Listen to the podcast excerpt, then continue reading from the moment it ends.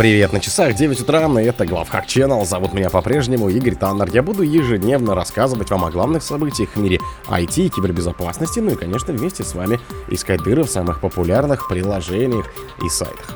Microsoft рассказала, как хакеры взломали ее корпоративную почту. China Analysis. В 2023 году хакеры похитили 1,7 миллиард долларов в крипте. Mozilla раскритиковала новые правила Apple для браузеров в Евросоюзе. Опубликованы эксплойты для критической RCE уязвимости в Jenkins. Россиянам рассказали способы обезопасить себя от взломов. Россиян предупредили о новой схеме мошенничества через лже-налоговиков. Спонсор подкаста Глаз Бога. Глаз Бога это самый подробный и удобный бот пробива людей, их соцсетей и автомобилей в Телеграме. Microsoft рассказала, как хакеры взломали ее корпоративную почту. Компания Microsoft подтвердила, что в этом месяце хакерская группа Midnight Blizzard, а она же Nibelium, IPT-29 и Cozy не только взломала ее корпоративную почту, но и атаковала другие организации благодаря полученному доступу. Напомним, что 12 января 2024 Microsoft обнаружила, что атакована русскоязычной группировка Midnight Blizzard. Тогда сообщалось, что ряд корпоративных email-аккаунтов компании взломаны, данные похищены. Сообщалось, что хакеры провели в системе Microsoft больше месяца и скомпрометировали электронную почту руководителей компании, сотрудников юридического отдела и специалистов по кибербезопасности.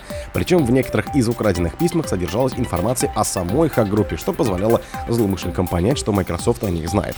В компании рассказали, что злоумышленники проникли в систему еще в ноябре 2023 года, после того, как провели успешную брутфорс атаку типа Password Spray, перебор ранее скомпрометированных или часто используемых паролей и получили доступ к тестовой учетной записи старого непроизводственного тенанта. China Analysis. В 2023 году хакеры похитили 1,7 миллиарда долларов в криптовалюте. По подсчетам аналитиков компании China Analysis, в 2023 году в результате взломов различных криптовалютных платформ были украдены активы на общую сумму 1,7 миллиарда долларов США. Отчет компании гласит, что общая сумма средств, потерянных в результате хакерских атак, в прошлом году значительно снизилась по сравнению с 3,7 миллиарда долларов, украденными в 2022 и 3,3 миллиарда долларов, украденными в 2021. Однако количество инцидентов инцидентов при этом увеличилось с 219 в 22 до 231 в 23. Кайна-анализ полагает, что падение прибыли хакера связано с атаками неправильными на DeFi системы. Так, в 2023 году в ходе DeFi атак злоумышленники похитили 1,1 миллиард долларов по сравнению с 3,1 миллиард долларов в 2022, то есть на 64% меньше по сравнению с предыдущим годом. Mozilla раскритиковала новые правила Apple для браузеров в ES. Релизом iOS 17.4, который состоится в марте, Apple представит множество изменений, которые будут актуальны только для стран ЕС. Например, компания наконец разрешит установку сторонних приложений в обход App Store, а также использование сторонних браузерных движков в iOS-приложениях. Однако, представители Mozilla говорят, что эти нововведения будут максимально болезненными для Firefox. Чтобы соответствовать европейскому закону о цифровых рынках, компания Apple вынуждена пойти на ряд очень нехарактерных для нее мер.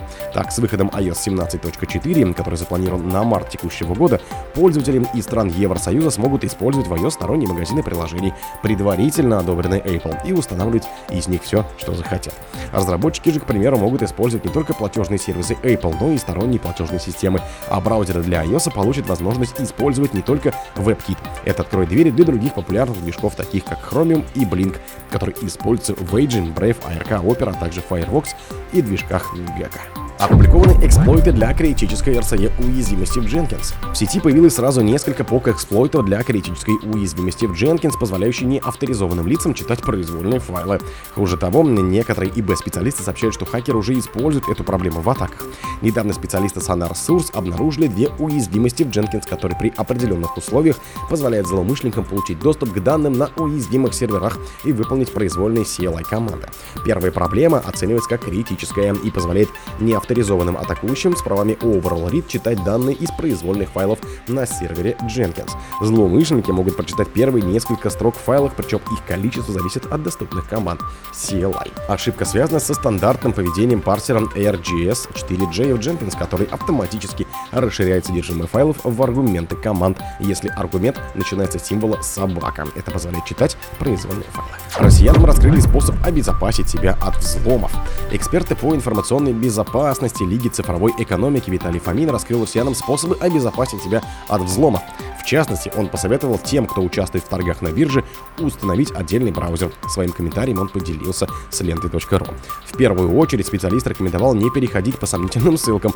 Если вам звонят из банков или других служб, расспрашивают про реквизиты, предлагают дополнительные услуги, подключение которых нуждается в предоставлении вами либо данных о карте, просто заканчивайте разговор, посоветовал IT-эксперт.